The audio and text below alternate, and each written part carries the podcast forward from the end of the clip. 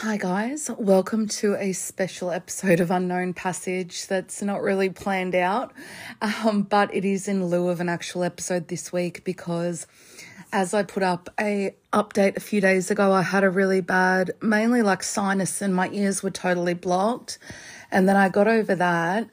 And yesterday, I completely like blew my sciatic nerve, which has happened once before, but it's been threatening to do it again, um, which it did while I was hand washing something over the laundry sink. Um, and I've been just like in excruciating pain, and I'm just pushing through it and trying to relax my back. So, really, the last week, I just haven't been able to mentally, I just have not had the mental capacity to deal with absorbing new information beyond my day job. I'm trying to laugh through it. Um, but if you saw how I'm sitting right now to counteract this, then I know a lot of you have probably dealt with your sciatic nerve before, and I just have bad posture, and I've done it to myself really. On top of like, I bought this soft bed overlay about six months ago, and ever since then, my back's just been getting progressively worse, and I think it's done more damage than like it's meant to help. Um, so I've had to like take it off my bed because it's just completely misaligning my back and making knots worse. But as I speak to you right now, I can literally feel like a disc in my back that's kind of meant to be in the middle on the side. so I thought I'd give you a, uh, something a little bit different, like a short little bonus episode, so you know that I'm not dead or whatever. Um, and I just came up with it because quite a lot of you are going to Europe this year or for summer or planning to for the European winter. And you ask me, where would I recommend? And I'm like the worst person to ask because I actually like kind of everywhere I go. There's only been a couple of places that I've been to, I think, ever, anywhere, um, that kind of I've had a bad feeling about or just haven't had a good time. And really, the only one of those was Budapest, surprisingly. Um, that just didn't grab me or anything like that. And then everywhere else, I just kind of take it for what it is and I enjoy a totally different culture and I'm kind of easily charmed. So, so um, I'm not a very like biased person when it comes to this stuff. So I'm going to count down my top 10 backwards um, that I've just quickly put together and give you a few pointers of what to do and, and why I liked it. If this isn't your style of episode, just you'll have to wait till the next one, which will be probably. Um, I'm working on it now, but it's taking a lot of kind of research, um, additional, and so that's why it's taking a little bit longer. So let's go backwards from number 10.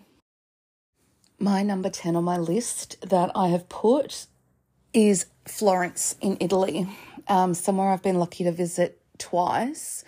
And the second time was because a friend of mine, I think I've mentioned it before, moved there for art school while I was living in England. So I got to return for the second time, which was way more enjoyable than the first. The first was quite cold, it was in winter.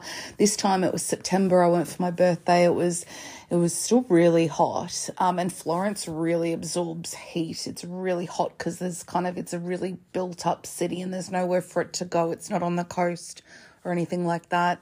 Um, but it was just amazing. And I always look back on it with really fond memories because my friend had an apartment right near the Ponte Vecchio bridge. And the first night I arrived, we literally took our cups of tea from her apartment down and walked to the Ponte Vecchio like one minute away.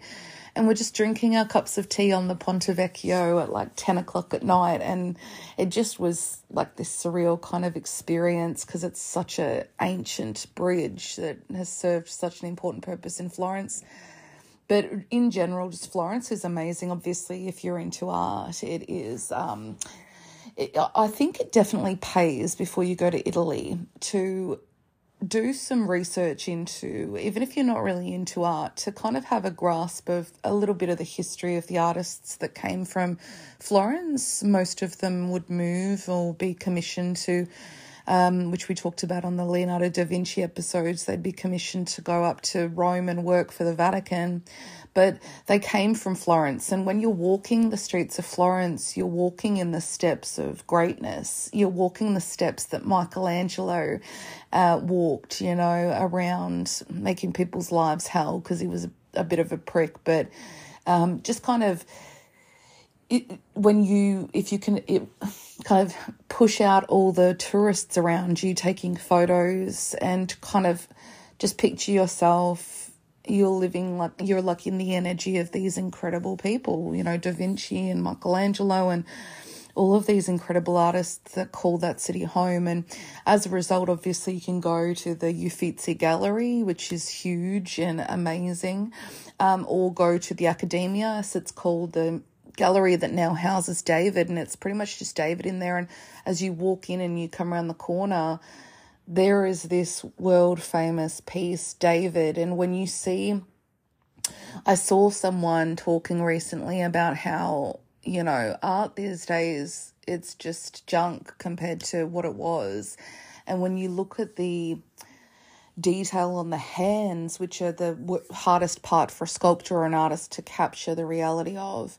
When you look at the detail on David's hands, the veins in his hands, or the detail on his feet, and you can look at other pieces of art where marble has been crafted to look like lace or rope. It's amazing. I've got photos of it um, that I'm going to post in the Patreon that really just capture imagination. You just realize that these people were if there is like a gift from God, they they were given it, you know. That's what makes me so sad when I see like modern art, like one I went to in Prague one time, which had literally shit smeared on the walls and that's not art i'm sorry and a toilet in plum a toilet or a banana taped to a wall is not um, and that will all come into fruition when you see pieces you know like david um, or the Pieta in Rome. Um, so, yeah, just Florence is amazing. I had an amazing birthday there because we went to a restaurant right opposite the Duomo Cathedral, which is made from these greens and pinks marbles. And I remember at the time I did this walking tour, the first time I went to Florence, and they talked about the Medici history of Florence. And I was 23, and the tour guide said, the guy who designed and built the Duomo and they used marble from a nearby mountain range and it's naturally pink and green. He was 23 at the time um, that he did it. And then the tour guide said, what, what were you doing at 23? And I was literally thinking, I'm looking at something that a guy who was 23 made. so there's that but it's just amazing if you can if you can go on a day where you can climb which we did to the top of the duomo you look out over kind of beyond florence into tuscany because it's the capital of tuscany. And yeah we went out for this really nice meal and um, the man who owned it was there with his friends all smoking and drinking eating al fresco. And um, when they heard it was my birthday they brought out like a dessert and a bottle of prosecco and they all sang um, happy birthday um, from memory from my Italian lessons in primary school. It's like Tia, Tiagano Bonatali. Um, and they all sang that, and I've got a video of it, and it was just one of the most special, special things that have happened and um in terms of traveling and I'll always remember that so yeah Florence is just incredible and um I know it gets super hot July August so and also just keep in mind a lot of the old European cities, their their buildings that you're staying in don't have air conditioning, which people realise really quickly. Um, a lot of them have been equipped, but a lot of them just aren't, don't have the capacity to be. So a lot of people complain about air conditioning. So if that's like a make or break for you, um, you'll have to kind of rent one with air conditioning because, particularly in Paris, they push back against air conditioning still, and no one has air conditioning because it's like, well, what's the point for a few super hot days a year, which is true. Um, so, and then everyone bakes inside. So, um, keep that in mind. So, that was number 10. I feel like such a tourist when I say my number nine, but number nine is London because it's the first place in Europe I ever touched down in after a 24 hour flight. And I'd been up for about 10 hours before that flight, and I'd never sleep on flights. So I was up for the whole thing. And then I went to my, it was just so much excitement from the moment I stepped on the tube at Heathrow out to the hostel. And then from the hostel, I went, I couldn't sleep. It was like five in the morning. I couldn't even check in. So they held my luggage and I just, I was deliriously tired and I just walked around London for like eight hours. I just, I remember ringing my mum and being like, I just, every corner you go around, there's something that you know because you've seen it before on something, and it just like blew my mind. So whenever I watch, you know, the Queen's funeral or coronation, it's like, I've been there, and I know most of you will have, you know, that feeling like it's on the other side of the world. From me, it's a 24 hour flight but it feels like it could be around the corner because you know it so well. And then obviously, like I've, I've been a lot of times, and then I moved to England and I would go to London on weekends and things like that. And it's as much as it's a big city and it's changed, and um, you know, it's got like a little bit crazy with crime and stuff, it is just still an amazing city that I think people discount. Oh, London, you know, whatever. One thing I noticed that when I lived in in Oxford, nobody I knew ever went to London, and I used to kind of comment on it to people, and they'd be like, "I haven't been to London for ten years," and I'd be like, "It's not even an hour away." But I'm the same where wherever you live, um, that tends to happen. I've never been to Tasmania, and it's right next door, kind of. Um, but they'd be really anti-London, you know, they're really anti-Londoners. Um, but I just it's I just love walking in London. Um, I love getting the tube in London too, but just walking in London is such a spectacle, you know, and when you read about the history of it and I listened to a really good um, podcast since it started, and I'll give it a shout out now. Um, and it's a bit nerdy, but it's run by a or hosted by a historian that I've loved for about 10 years. And she used to be on a lot of BBC and ITV um, shows. And um, she her name's Dr. Suzannah Lipscomb, and she's just so into um, British history and particularly Tudor history. And when a few years ago she launched her own podcast called Not Just the Tudors, I was so excited and I've never missed an episode. I just love it. It's so relaxing to listen to. I learn so much and every episode's different. And you talk about, you know, last week it was the Great Fire of London, and I didn't know anything about that. And then the week before that, it was Tudor, the Tudor period in Ireland, and I'd never thought about how the Irish played into it or whether the Tudors ruled over them. And um, it's kind of built this real love for me of Tudor history. And I said to someone the other day, I wish I knew all of this stuff before I went to England um, and to Scotland in particular, uh, because it would have just really it amplified my experience. I went to so many sites that come up on not just the Tudors and um, that I just had no concept of the history of at all, you know. Um, and so now I try to make like a habit of learning about that because I know one day I will be back. I've, I've you know, England is kind of my second home, and um, England and Scotland and. Um, yeah, so listen to not just the Tudors, it's just so enjoyable. They just do so many different episodes um, about Henry VIII and his different wives, and not just the Tudors, literally, they do the Stuarts and um, they do coronation history and they do um, Scottish history and they do a bit of Spanish, you know, um, history and how that ties in during the Tudor period. And yeah, I've just learned so much. And so, yeah, London just love walking around, you know, that part where you come out of Piccadilly Circus and you walk down, and then there's Trafalgar Square, and then you turn a corner and there's the Mall, and then there's Buckingham Palace at the end of the Mall, and then there's Hyde Park, and it's like, whoa, whoa, it's like an assault to the senses. Um, but I think people who live in London lose the magic a little bit um, and forget about it. And so that's why I never wanted to live in London because I wanted it to be a treat for me when when I would visit it. I knew that if I lived in London, I would be a hardened transplant in London, pissed off getting the tube every day, and on weekends I'd never visit this stuff, and so I kept it as my little my little treat for me.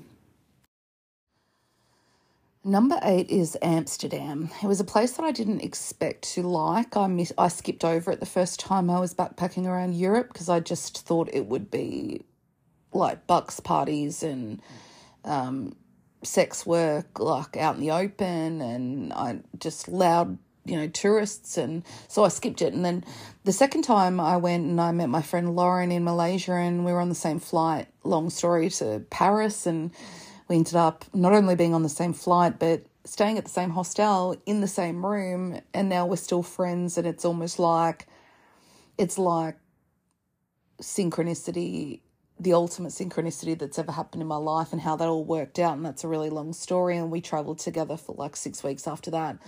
But after we were done in Paris, we were deciding where to go because we I was starting my UK visa and she had mm. she was going to fly from uh, back to Canada from Ireland. Mm.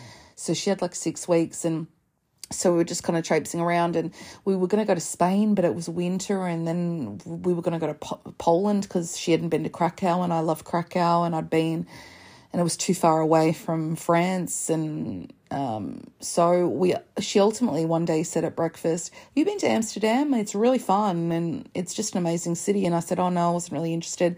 And so by the next day, we were on a train. That's another long story to Amsterdam and we just kept extending our stay. We were meant to stay for like three days, and we just kept every day just extending, extending. And we were staying in this strange bed and breakfast. It's such a long story with this run by this Russian woman who I never saw, and Lauren didn't either. She wouldn't, she'd answer the door, but she'd talk through the door. So Lauren couldn't see her, and she lived above this strange bed and breakfast. And she didn't care if you paid or didn't, or when you paid. And she when we checked in, she told Lauren, she said to Lauren, if you two can smoke marijuana inside, that would be great because I love the smell of it. It was like really strange. so we were like, okay. Um, and so it was just super cheap in a really strange way. And it was right kind of on the outskirts of the city and a really enjoyable tram ride in. And every day was just wandering and it was cold it was winter the canals were frozen. We'd warm up in these coffee shops and get stoned like and it was really strong like uh, in the end we had to kind of relegate that to the end of the day because i'm just useless if i even take like a toke. And so yeah we just um, going to all the different museums, the Anne Frank House, um, the Amsterdam Sex Museum. Feels weird to follow that up with that because um, Anne Frank was the first book as a big girl, you know, that my mum ever bought me, and I've still got that copy, and it meant so much to me. And so going there was another out of body experience. I didn't when I was in there, I didn't feel like I was really in there because how can how can you be reading this your whole life and rereading it, and then you'll be standing right where it happened? It felt weird. But because it was winter, there was no lines. Um, so I just walked straight in at like nine o'clock in the morning, and I've got so many funny stories of lovely locals I met who gave me directions, and one man who walked me the whole way to Anne Frank's house um, because I got really lost because of directions that Lauren wrote down that were backwards. And um, yeah, we just had an amazing time. Ultimately, we did have run ins with a lot of Bucks nights as it goes. We met a bunch of Scottish topless waiters who were on a Bucks night. And then we saw one of them in Edinburgh about two weeks later, randomly in the street. The world's a really strange place. Um, and he was with his wife, so we didn't we didn't go up to him. And um, all in all like it was just incredible. And when we left we were both just so down that day. We we didn't really talk that much as we made our way out to the bus station to go across uh, to get the ferry from Calais to Dover. And, and we were going into England you know when I was activating my visa. Because we both just felt so flat. And I remember thinking I, I might return here and and live here one day. And I didn't I had that thought about so many different places. Paris was another one. Um, but yeah, Amsterdam is so much more than kind of debauchery and vulgarity and bucks and hens nights. It really is. So if you ever get the chance to go, um, there's a reason that people just love it so much. Number seven is Krakow, or Krakow in Poland. It's not the capital. Um, it is in the south, kind of near the Czech border. Um, I came to Krakow when I had been in Budapest and I hadn't had a great time because I'd had a really bad cold that was getting worse. I was coughing up like green stuff. It was the middle of winter. I'd never experienced cold like that as an Australian. People had warned me, but I had no concept of how cold it was. And I can handle cold. I prefer it over heat. But in Budapest, I'd been walking and then every second shop I'd have to go into to warm up. I felt like someone had told me it feels like your bones are breaking when you're not used to it. And I realized really quickly I, I had like pains in my legs. Like Australians are not equipped for that. I know there's a listener, Adam, who's from Melbourne, who said the same thing when he went to Auschwitz. Like me, it was just just couldn't get beyond kind of the cold. But um, Krakow was just I I because I didn't think I didn't think much of Budapest, and it's really the only place I didn't think much of. I expected the same from Krakow, and I was really surprised by how colourful and ornate and beautiful it is. And you realize when you read a little bit of history that the reason it wasn't totaled like the Nazis kind of flattened Warsaw was because Hitler because he had an artist's eye, I suppose, because he was a budding artist and he appreciated art. And so he said, don't bomb the Ponte Vecchio Bridge in Italy and don't, you know, specific pieces of art. And we've talked about this extensively with Nazis and art on this podcast. Krakow was a city where he wanted it untouched to retain its beauty, and I guess that's probably one common thing I have in common with him. The only thing, other than having like dark hair and liking art, um, because it was retained completely. Um, and so I just have so many amazing memories of Krakow. Um, I went on a this private tour with this other girl from my hostel. We went. I think I've talked about it before on the on the Max Spears episode. Maybe we walked. It was like a three or four hour walking tour in the cold, run by this local girl. It was incredible, and it was so cheap because it was so cheap at the time to go to Poland. Um, I think it cost $20. We tipped her so much because it was amazing. And it was a tour of the Kazimierz district, which is the Jewish district of Krakow. And, um, essentially like it's it's marketed as a Schindler's List tour because they filmed most of it in the actual sites that happened in Kazimierz um, and so you go to the sites of the filming, which is really trippy because half of the what is the Jewish ghetto in the movie is actually like a youth hostel. So you're it's really strange seeing it in person because it seems so small, but on film it looks so big. Um, and but you're standing where it actually happened, and and you know there's a reason they filmed it there for real, and it was just amazing. We went to the Kazimierz synagogues and the Jewish cemeteries, and I've got really kind of haunting of haunting photos of that. But I went to the Oskar Schindler Museum as well later that day with this girl, and it's just such an underrated museum that no one ever talks about. It's where his uh, Fabrik Emilia Oskar Schindler factory was, which is depicted in the movie, and you can still see so much of the pots and pans, you know, that they made there, and um, all the stuff that they fabricated and it's it's a place of hope, you know, and kept people alive. And then obviously the next day I went to Auschwitz, which I've talked about before, and I wish I could do it again, but in warmer weather because I just my memories of it are so clouded by this terrible cold I had that it seemed like everyone on on the tour because you have to do a tour there, um, you can't just walk around. Everyone seemed sick, um, really kind of out of it.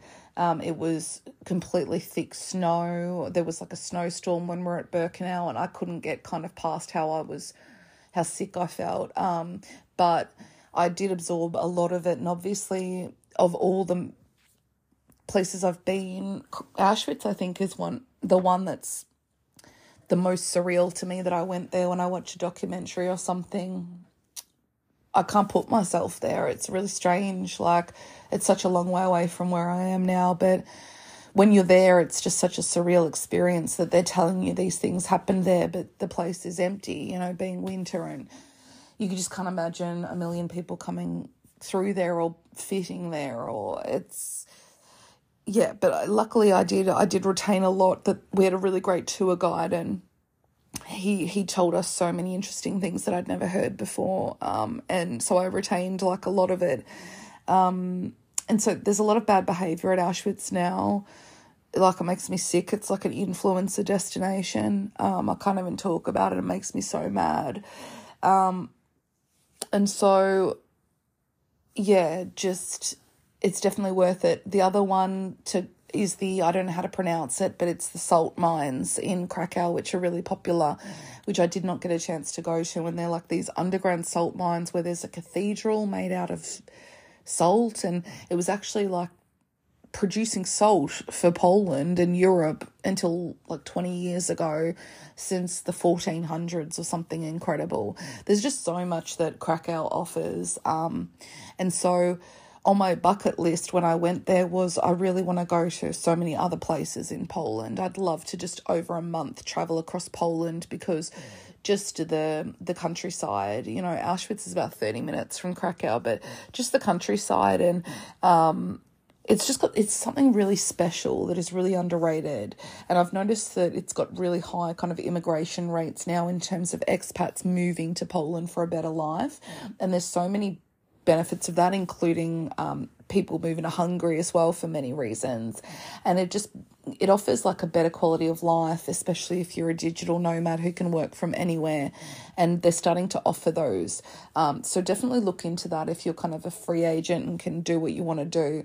Um, those two places really offer like so many benefits that other places don't, as well as if you're on a wage that's like kind of a higher wage because you're working for a foreign company or something and you can get the chance to get a freelancer visa, a digital nomad visa, then, and more and more countries are jumping on board that train, there's so many of them then those two places, there's a reason that more and more people are traveling there. Poland is considered the most religious place in Europe, um, and kind of with the kind of I guess degradation of society. It's drawing more people there, um, and for, you know for good reason. Number six was a toss up for me because I had to choose a place from this country, but I went to two places, so I had to choose. So I've gone with Vienna, Austria. Um, and I went to both the city of Salzburg in Austria because I'd always wanted to go there because it's where they filmed The Sound of Music and it's very much based around that, the tourism. But I also went to Vienna and I didn't think that I would like Vienna that much. I didn't know much about it. Um, and it's not really famous for big sights, you know, famous things. All I really knew was I love the before sunrise, you know, movies, um, before sunrise, before sunset, um, before midnight. I always get confused with if it's before or after the ones with Julie Delpy and Ethan Hawke. And all I knew really of Vienna was that there was a Ferris wheel um, a couple of palaces, and that in that movie they it was in Vienna. Um, and so when I went to Vienna, I was just really struck. It was winter. I was really struck by just how pristine and perfect everything is. And so the first night I was there, it was close to Christmas and they had Christmas markets at the at the town hall which are just beautiful and when you walk in you can just smell like the pretzels and the gingerbread and the hot chocolate and the coffee and it's just this all encompassing kind of assault to the senses and its senses and it's amazing. And so when I went to my hostel I, I said to him I went to the guy at the front desk and I said, Is it safe for me to go out at night? Because it was like eight o'clock at night. It was dark and get the train, you know? And he laughed at me and he said, oh, Vienna's like the safest city one of the safest cities in the world. We don't like have any crime. And I soon realized when I went to Austria, like just how true that was. Like you can pretty much just walk around. And I kind of just people's dogs really struck me. Everyone's dogs are like these pedigree. They've got like bows in their fur.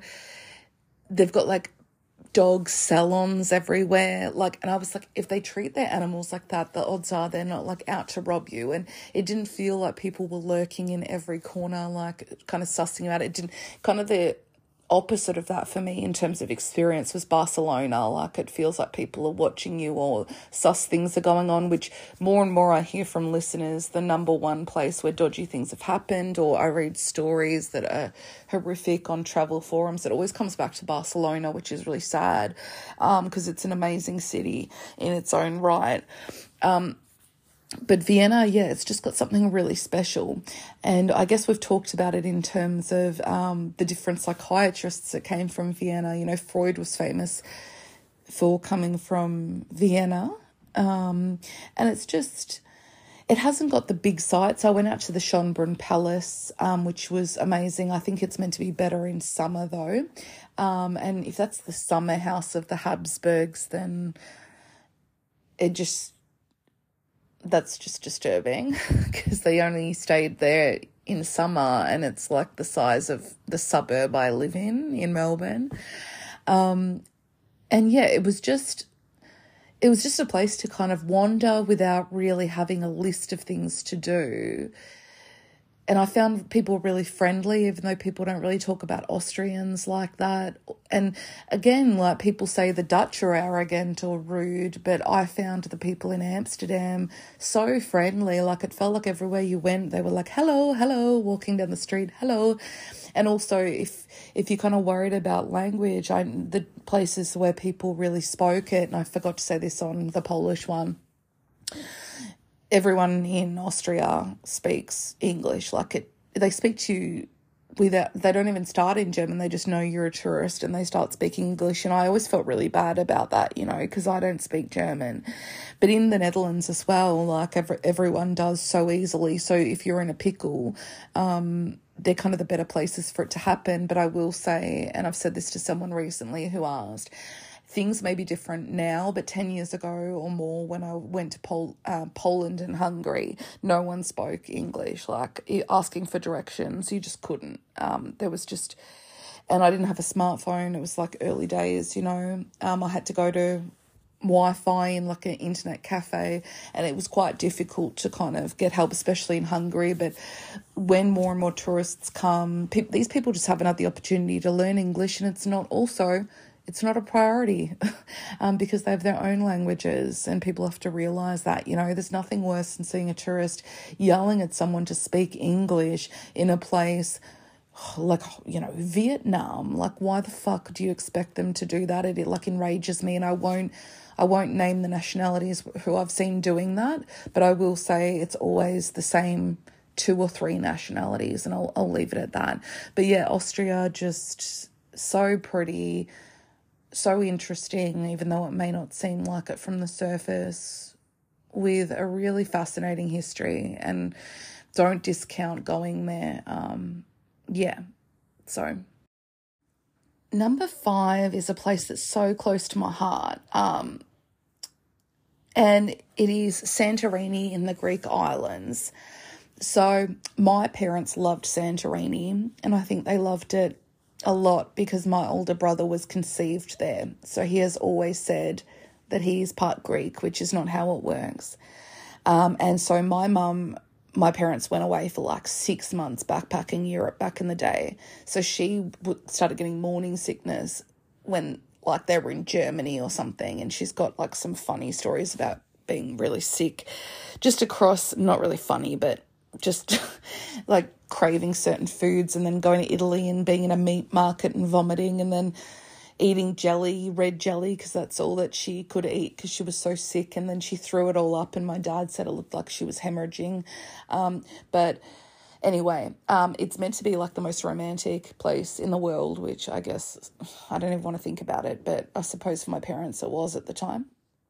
And so I went to Santorini. Um, my brother's never been actually. gone back to the homeland.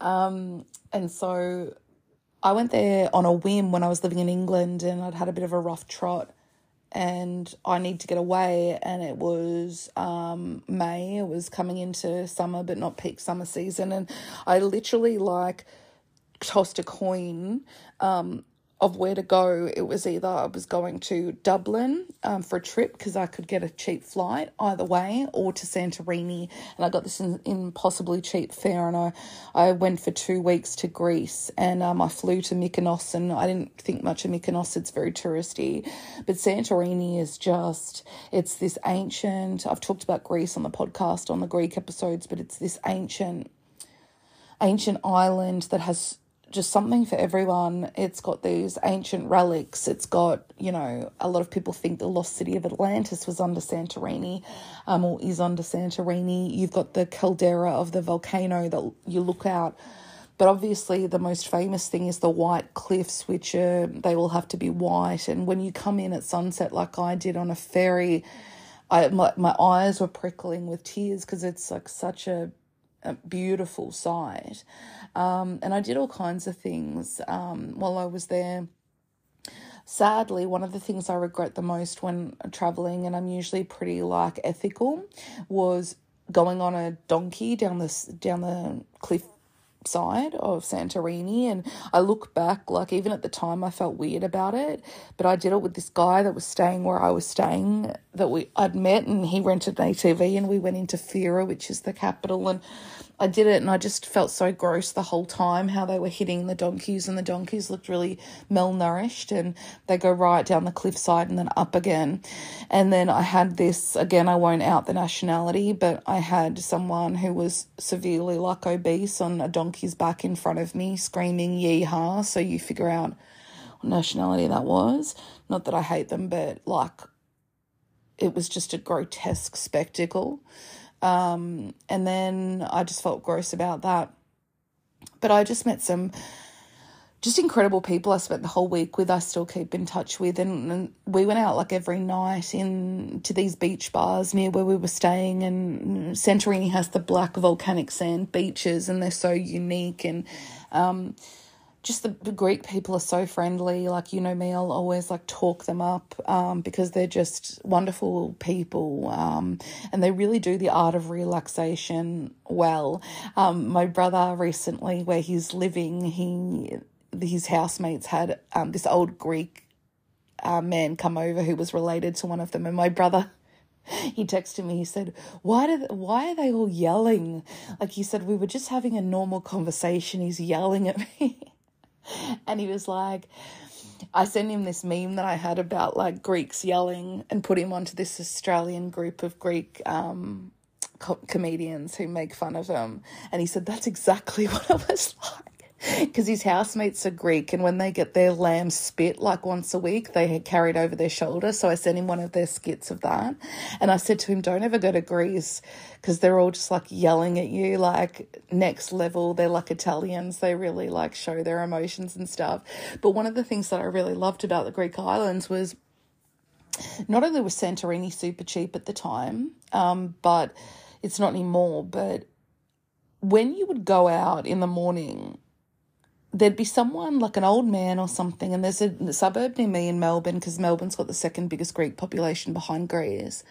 There'd be old men sitting at like a taverna playing cards, you know, like quintessential Greeks, drinking their, you know, espresso, and and then you'd come home from a full day out on a four wheeler, and you'd have seen all the sights and gone to Oia and all this. They'd still be sitting there and I think they just are so content just doing nothing, just being in the company of their mates and and drinking their, you know, amazing Greek coffee, which is another highlight.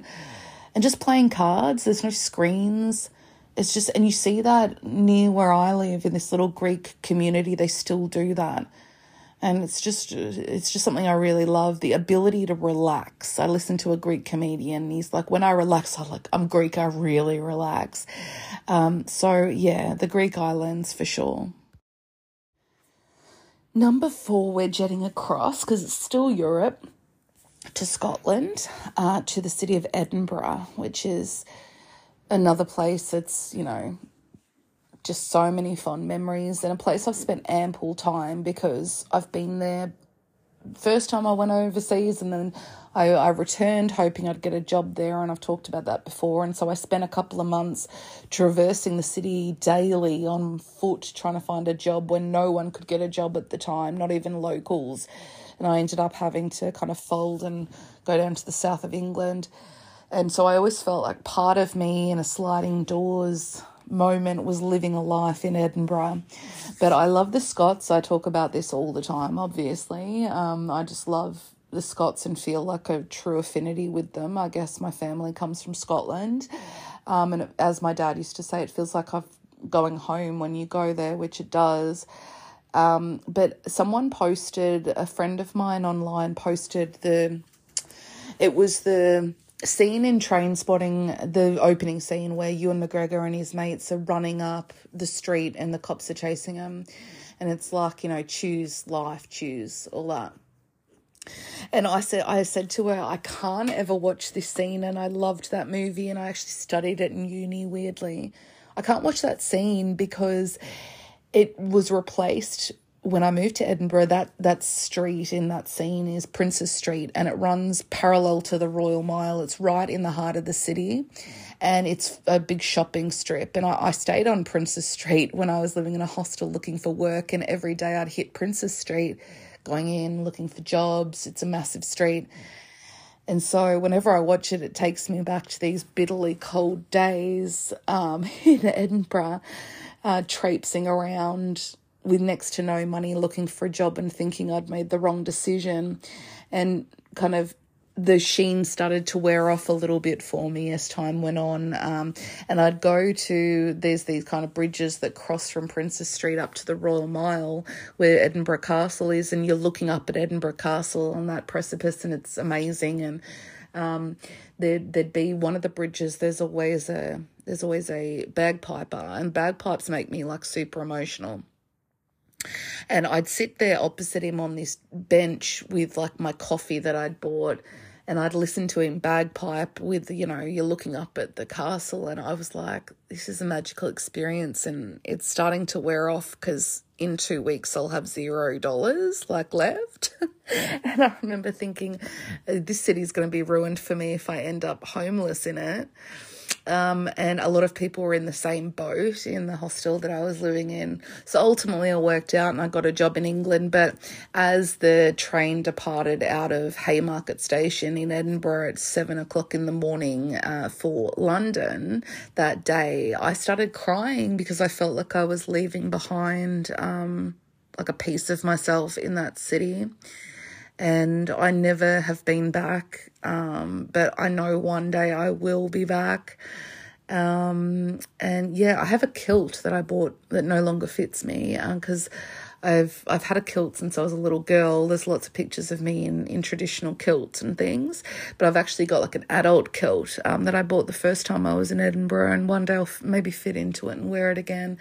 Um, but yeah, I just I just love the Scots. You know, I love the energy of Scotland.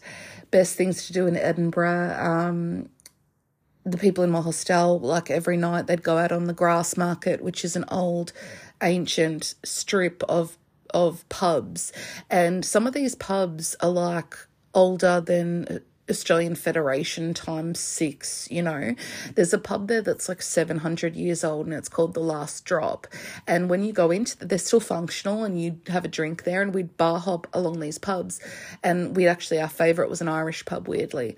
But, um, and it was called like I can't think of what it was called. One of you might know it. It's like it's something so Irish. It's like Maggie Maguire's or something. But the last drop, like the ceilings are about five foot high because everyone was short back then. And the story goes that a woman who was sentenced to be hung outside the last drop, they used to do public executions back in the day for witchcraft in Edinburgh way later than everyone else was doing it. And when you go to Edinburgh, do a ghost tour of the Edinburgh Underground, Mary King's Close, and Greyfriars Cemetery, and they go into all of this. But basically, she was sentenced to be hung or something, and they did it. And because the sentence is like just the wording of it is that you sentenced to be hung, but not until you die. She didn't die for some reason. There was something wrong with the rope. And so, because of the wording of it on a technicality, they had to let her go. And so, because she was hung, te- quote unquote, outside the last drop pub, she went and bought the last drop later on and she ran it until the end of her life. And there's just, whenever you go to Scotland, wherever you go, there's just these tiny little cool stories, you know. And when you do a night tour or a walking tour it's run by like a proper Scot who knows their history, it's just all these little like kind of Easter eggs within Easter eggs. And definitely of the Scottish Underground, um, because there's a city under a city in Edinburgh called Mary King's Close, which is where they, it's been there forever and it's all walled up except for tours. But it, they would put people with the plague down there to like separate them from society. And it's it's fascinating and super haunting. And you also go into like the vaults under the ground where they would move like homeless people and a lot of them are known to be haunted and definitely do a tour of Greyfriars Cemetery, the, the nighttime ghost tour. I've done it twice because I made Lauren do it the second time I went um, because they take you Greyfriars Cemetery, which is this, is where J.K. Rowling, because she lived in Scotland, she would go there and a lot of the graves she took the names of for Harry Potter. So it's like there's a Tom Riddle and there's this and that.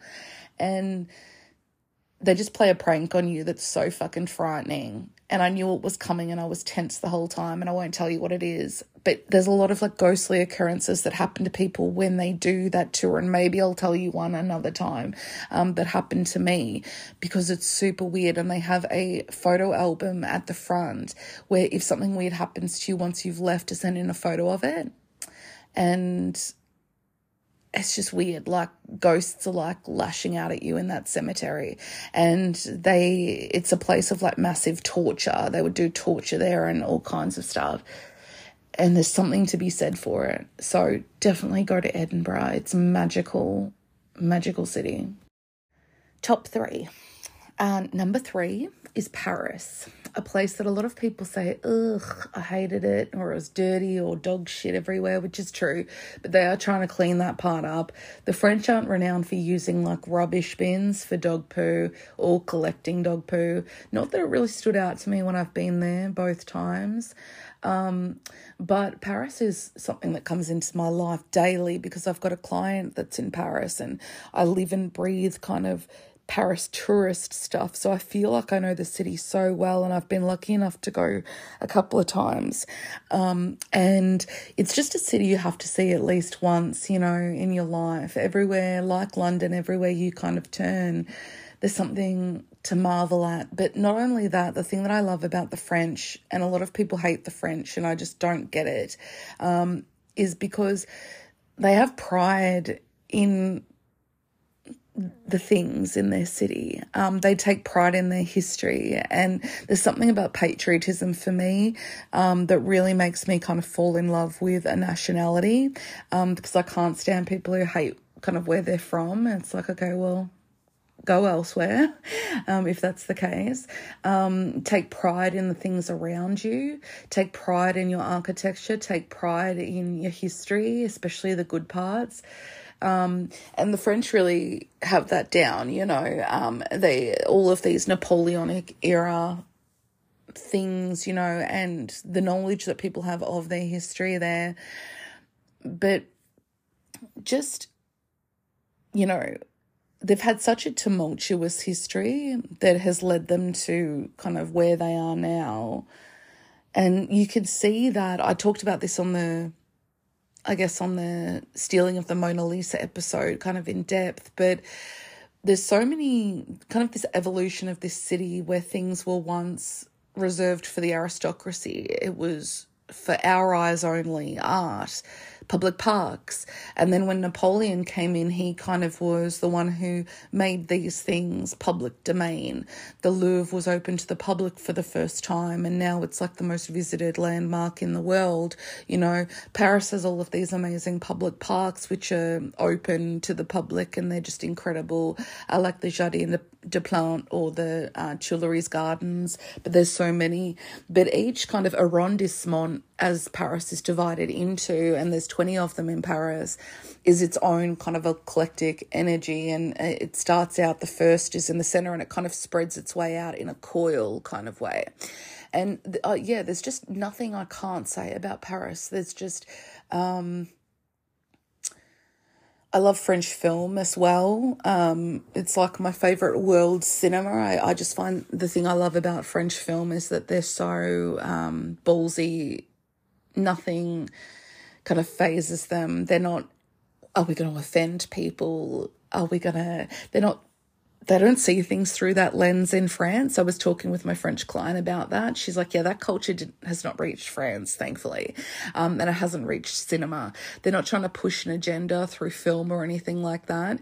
They're like, yeah, this is going to be super fucked up, violent, their horror is really, really scary. Their horror films. Um, we're going to have like full frontal sex and nudity. Um, and they've always kind of been like that with their film and with their art. And they're still like that. And that's why it's such a joy and such a kind of oh, breath of fresh air to watch French cinema or European cinema in general. And that's why I love it. Um, my favorite French films. Um, I don't really love Amelie like everyone does, although Montmartre in Paris is somewhere you need to visit. It's absolutely amazing. It's a village, hilltop village in the city, which has so much, so much to see. It's little cobblestone laneways and everything. And Amelie lived in Montmartre. I love Irreversible, which makes me sound like a psychopath, but I love Vincent Cassel. He's my favorite, arguably my favorite actor in the world. He's French actor he was married to Monica Bellucci for a long time. Now he's married to like a 20 year old, even though he's 55. I have issues, but I won't get into it. Um, and Irreversible kind of exemplifies it's in Paris, um, French cinema at its best in terms of everyone who's seen that movie, you say it and they just know it because it sticks in your mind so much because it's so in your face and so they're not just going to give you um a snapshot of something terrible that happens to someone they're going to drag that out for 10 minutes just so it sticks in your imag- like in your mind forever which if you've seen it irreversible it does. But he's also in a movie called La Haine which is um, about the the gangs of Paris in the 90s which is a look at the Paris that people really don't see and visitors will never have the opportunity to see through the lens of film, which is why Parisian cinema is so awesome. Um, but yeah, I would recommend those two. Um, and I just love the French language as well, obviously. Um, it just, no matter if they're insulting you or if they're saying sweet nothings to you, it all sounds just so classy and wonderful. um, but essentially, yeah, I would recommend watching Irreversible. Now, someone's going to go and watch Irreversible and then send me some sort of abuse and say, Why would you watch that? Well, you're an adult, so kind of wake up to yourself. But it's essentially a movie that works in reverse. So you're watching it from the end to the beginning. Um, and it's about a couple who um, are in Paris and she is raped in a in a train station and it's really confronting and her partner goes to seek out the person who did it to her and exact his revenge. And it's just so haunting and shocking. But weirdly, I've seen it like a bunch of times. And I think it's one of the most famous French films. Um, so check out that. And La Haine, which is H L E H A I N E. Number two for me is Rome in Italy, capital of Italy. And just I think on an episode I talked about Rome and I said every corner you come around, you know, there can be something modern and then there's the Colosseum. And someone said to me that's exactly kind of how they experienced it. It was like, okay, there's a modern building and then it was bang, the Trevi Fountain, like right next to it. And it, it really is kind of, I really thought it was everything I thought it would be. Some places they don't look or feel like you thought they would, obviously. And Rome really did. And I think I have talked about it before, but the movie Gladiator is like my third favorite movie. And I get a lot of shit for that. Someone laughed at me so hard years ago for it, and I developed like a complex about it. And I was like, why are you laughing about it? It's not just the spectacle of the whole thing and the history of it, but it's like, it's the depiction of Rome kind of you know, in all its glory. I can't really explain it, but kind of how in the movie when Oliver Reed is discussing Rome to his gladiators, um, Proximo, and he's he's looking out the window and he says, you know, Rome, do you know what it's like to, you know, enter the Colosseum? And it, he's in this, he's almost like taken away. It's like this whimsical thing where for a moment he's not this slave owner. He he's like he's back being a gladiator like he was once and he won his own freedom and I, I Rome like Rome to me that movie really exemplifies it you know? It's it's like absolutely glorious. Um and there's so much of like you know art and god within that. Um and I don't mean just the Vatican but obviously the Vatican you know, you go there and you realize how many people live in poverty, you know, in Italy surrounding the Vatican, and then you've got the Vatican, and that's really striking to me how much money is in in that, you know, I guess principality. It's it's also really strange that you're in technically a different country once you enter like an entry point to go see the Vatican and museums and the Sistine Chapel. It was really trippy to me. Um, but I mean, but it's kind of like Paris. Like they're really took so much pride in in in their city. And i mean a lot of people say it's dirty and it's dangerous or whatever. Like a lot of places are like that. You're just going to get that no matter where you go because human beings are human beings. Like you can't expect zero crime unless you've got like a minority report situation which is probably what they'll do eventually with the world. You can't predict what people are going to do. Um, but I think Rome, it's just a matter of kind of relaxing and just taking it in in all its chaos insane driving, loud people, um, kind of amazing gelati. I mean, everything they do, like with the French, is like they put everything into it. To be a proper gelati maker, you have to do like a 10 year course in gelati production. It's, it's like, that's why you can never replicate it in a gelati shop in Melbourne, for instance, you know, because it's always just going to be some cheap replica because it's art. Um, Rome's just an amazing city to just walk around on foot, really. Um, one day I walked 16 hours straight in Rome. People told me at my hostel, be careful on the underground, on the on the subway. It felt a bit dodgy, you know, it had a bit of a, a vibe like in the Paris metro or something like that. But overall, there was no issues. There is quite a lot of petty crime, especially in the built up areas um, with tourists. And there's also quite a lot of scams that they pull, especially in areas like the Spanish Steps and the Trevi Fountain, um, where uh, the Pantheon, essentially where they're going to find tourists, they'll be hanging around. And if there's ever a guy who comes up to you and tries to give you a rose, do not accept it because um, he will then demand that you pay him. Just like the scam where they put a bracelet on your wrist and then they start screaming when you don't pay them. Just kind of avoid these people. Be polite but firm and just say no and walk away. You don't have to kind of be all like, I'm sorry and stuff like that. Don't be an asshole, um, but just, you know, make it fucking clear that you're not going to be messed with and, and you'll be fine.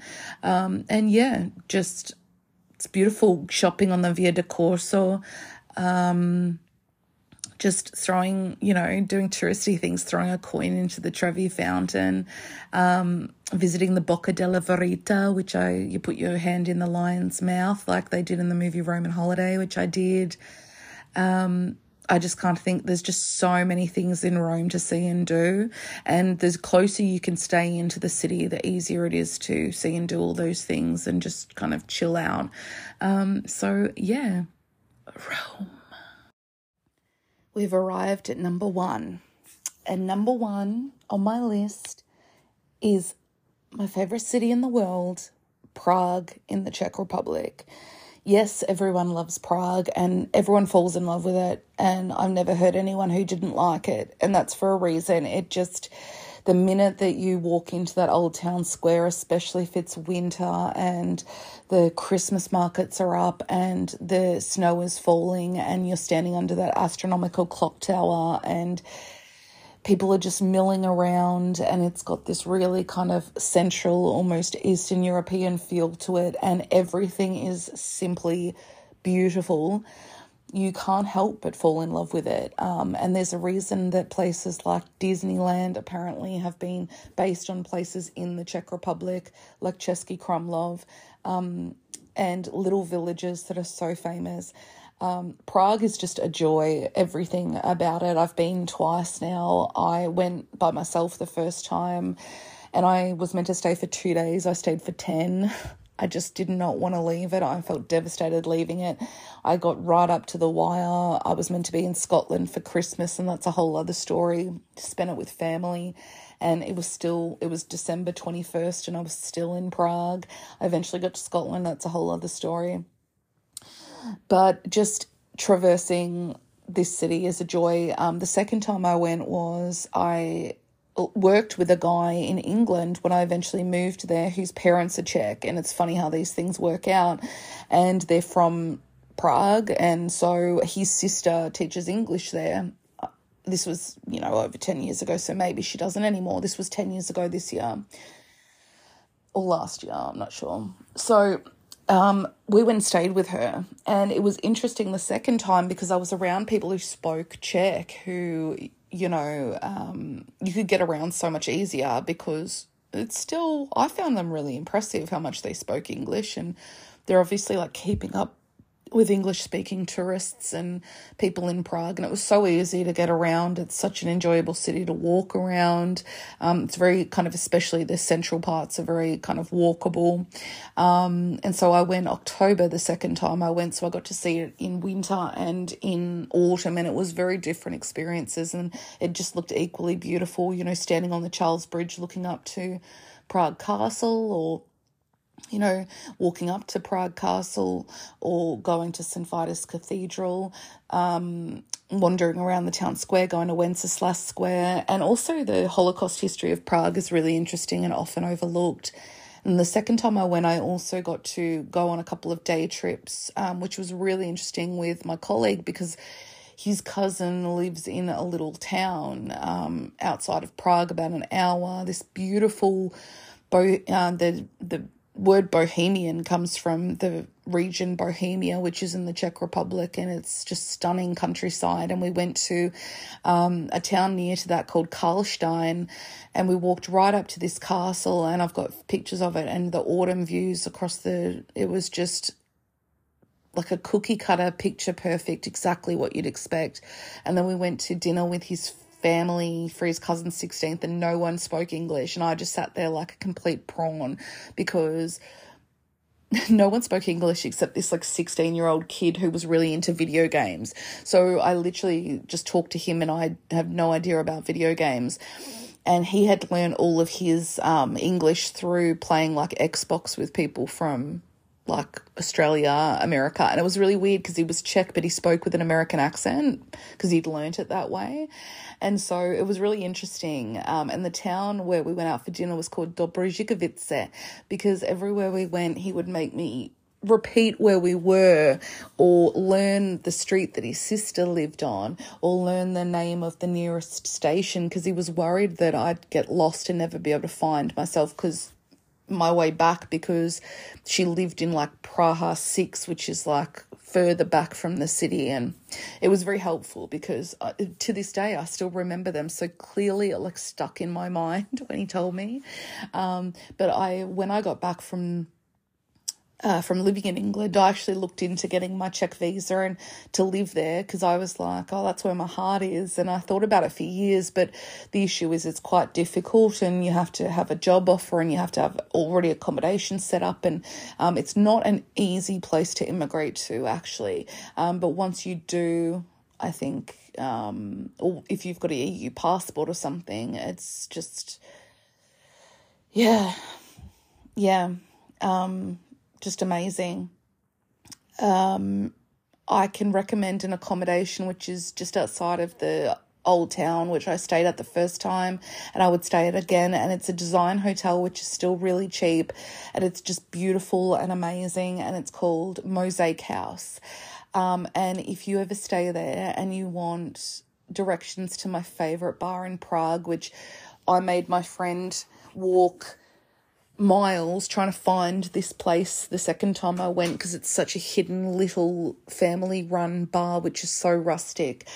And instead of bar stools at the bar, it's got swings, wooden swings that you sit in and you swing and drink your amazing Czech beer.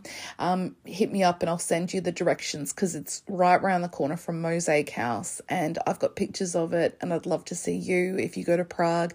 Take a picture sitting in that seat swinging away. Czech beer is obviously some of the best in the world, and one of the towns that you can visit in the Czech Republic is uh, Pilsen, I think is how you say it, which is where Pilsner originated from. And Czech beer is so cheap to drink in Prague. And as you know, I'm not a gung ho beer drinker. Um, if it's hot, I will enjoy one, but it has to be super cold. But in the Czech Republic, I drank so much beer because it's it's so nice. Um, it's as, as well as in Spain, actually, is a place where I did. Um, so, Prague, I just can't recommend it enough. Everyone has to see it. If you go to Europe and there's one place to go and that's it, I would say go to Prague. Um, it's just beautiful and try to go kind of in an off season when it's not peak summer where you just can't move on the Charles Bridge all can't move in the town square. Go in winter. It is absolutely incredible in winter, right before Christmas, um, with the Christmas markets, and you're walking around drinking mulled wine. And, you know, I love um, Czech food, Czech bread dumplings, which are impossible to make everywhere else, apparently, because my friend's mum used to go to Prague and buy all the ingredients to take back to England to make make these bread dumplings. Um, and one of the best meals that you can have there, which is these bread dumplings with this meat side and because the food in like central and west eastern europe is very kind of stodgy i remember saying to someone like when i got home i think it was to my dad i haven't i didn't go to the toilet for like 10 days because it, there's no,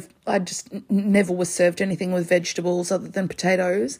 Um, the, the meal is called svíčková and I, I can't tell you how to, how to spell that to look it up, but it is absolutely amazing. Um, and unfortunately, I'll just never have it again until I, um, until I return to the Czech Republic. I'm really big into kind of national dishes and trying them when I go to places. I had amazing goulash in Hungary, um, which really helped with this cold that I had, and it was just absolutely a godsend. But my favorite national dish is haggis. I just love haggis, and I had it homemade for me by family in Scotland. And there's a Scottish food truck in Melbourne, which I found. And I messaged them and I said, Where are you parked? Like I said this recently, because like you can never get Scottish food. Like, and they sell haggis and Scotch eggs, like proper Scottish food. And I, I was like, I want to surprise my dad for his birthday this year. Anyway, they're parked out like two hours away from where I live. So it was a bit of a letdown. But I would make the trek because I've just never seen haggis outside of Scotland or deep fried Mars bars or anything like that. So that's the other thing I would end on. Um, try like national dishes. Like don't go to a place just to eat like McDonald's because it's just food is, you know, and like if you loved Anthony Bourdain or you want to expand your palate, kind of go and watch Parts Unknown episodes and how he talks about food with locals and stuff and how much food plays a central role in the identity of a country. Um, it is so important and so much of its history and culture is entrenched in its food. And you kind of learn that you know when you go and you you eat paella in Spain and that was a peasant food. And so many foods in Europe were originally peasant foods. You know pizza was a peasant food that was very basic and it's still served very basic with very basic toppings and not at all in Italy and not at all like what it's like in the West. Um, you know, Svíčková was in Prague was like a peasant food, which is now, you know, probably trendy. Um, goulash was, and now it's kind of the national dish. Um, and you really can't get the better than eating the national dish or national dishes in a place. So at least, you know, try it um, and see if you like it because the odds are that, that you will. I hope that you enjoyed my top 10. It was kind of a last minute thing because I just had to do it all off the top of my head. That's just from my memories. Um, and I'd be interested to know, which if you're on Spotify, I've added a question what's your favourite place in Europe um, that you've been to? So let me know. This kind of for an hour taken away my focus, although I've taken about 10 breaks between each place um, to realign myself and redo my hot water bottle. And I'm going to go and rub some Tiger Balm on my back, which is amazing. Um, Thai balm, which truly helps with muscular stuff. Um, I'll just I'll be back kind of when I'm back. I'm not like rushing myself at the moment. I've needed a bit of a rest. I do really long episodes. It takes a lot to put them together, and I'm not kind of gonna feel bad for just taking a little bit um, because mentally um, sometimes you need a, little bit of space. So I'll be back um, next week with the next episode, which will take us to a completely new place that we haven't been to before. And until then, um, have a great week and I'll talk to you soon.